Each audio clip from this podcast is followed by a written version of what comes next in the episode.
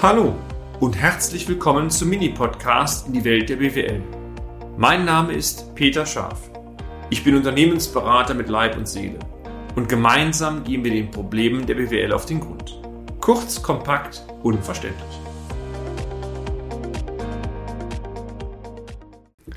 Unternehmensplanung Teil 2 Im ersten Teil führten wir bereits aus, dass der Planungsprozess selbst das heißt, das Beschäftigen mit der Unternehmenszukunft, nein besser, mit Ihrer Unternehmenszukunft, ein wesentlicher Bestandteil einer guten Unternehmensführung ist. Im heutigen Beitrag möchten wir beleuchten, woraus dann betriebswirtschaftlich ein vernünftiger operativer Planungssatz, so möchte ich ihn mal nennen, für die nächsten Jahre bestehen sollte. In dem Zusammenhang auch welche Fragen zur Gewissenserforschung bezogen auf Ihre Unternehmenszukunft bei künftigen Planungen oder Planungen der Unternehmenszukunft zu stellen sind. Wir empfehlen Ihnen, wenn Sie eine operative Planung für die nächsten Jahre aufstellen, folgende Komponenten im Rahmen eines Gesamtkonzeptes, also vernetzt zu planen. Planung Ihrer Ertragslage für die nächsten Monate, das sollte wirklich auf Monatsbasis passieren. Aggregation dieser Monatswerte auf Jahresbasis so, dass Sie beispielsweise das laufende Jahr und sagen wir mal noch zwei bis maximal drei Folgejahre planen können.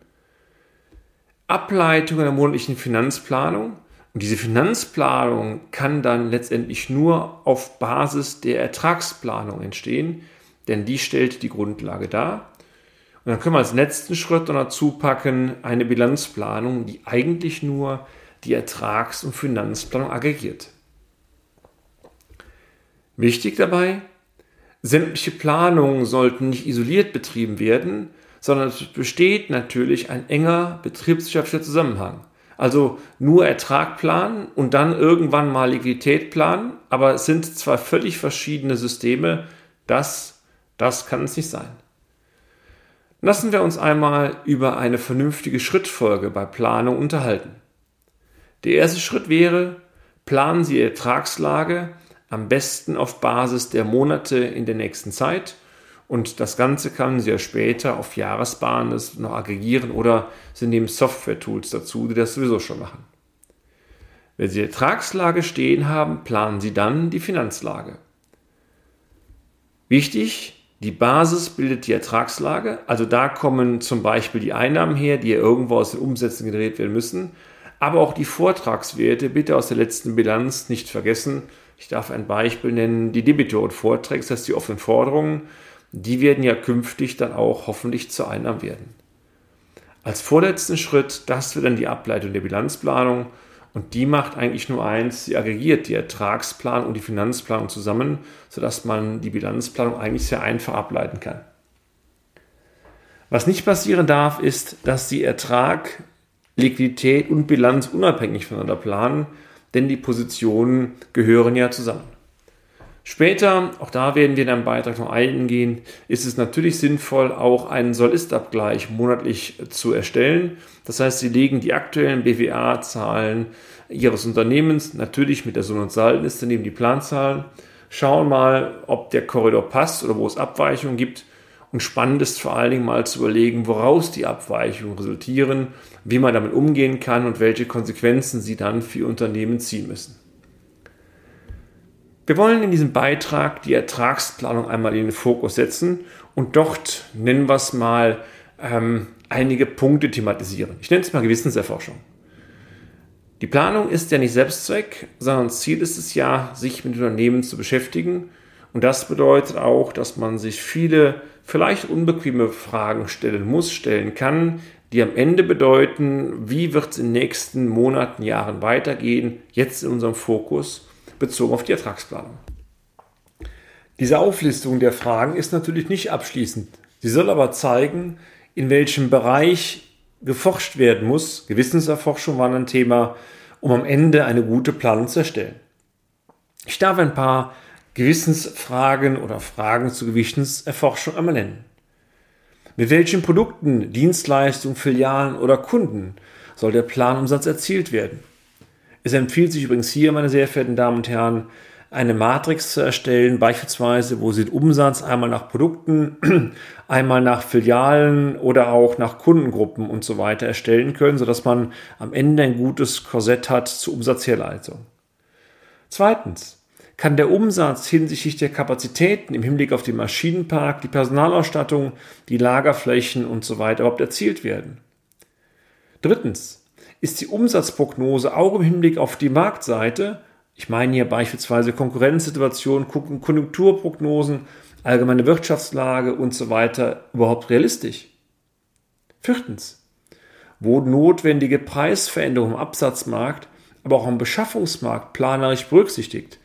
Übrigens gerade aktuell, Sie kennen das, wo die Einkaufspreise so weglaufen, ist dieses Thema laufende Preisanpassung wahnsinnig wesentlich, denn wenn Sie erst später die Verkaufspreise anpassen, sich zwischenzeitlich aber der Einkaufspreis x-mal erhöht hat, dann ist Ihre Spanne, die Sie einmal kalkuliert haben, schlicht futsch.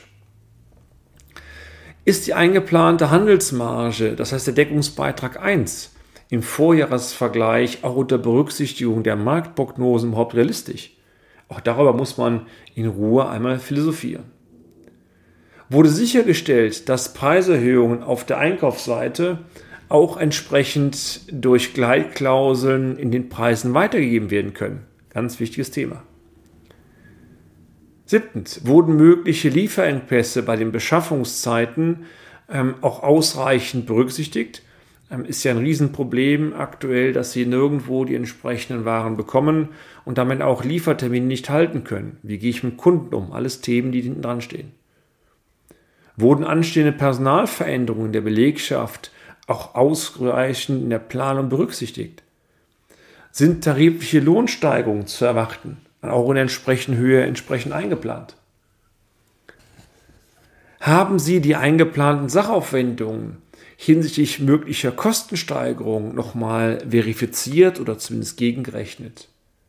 Elftens, wurde eine ausreichend dimensionierte Kostenreserve berücksichtigt?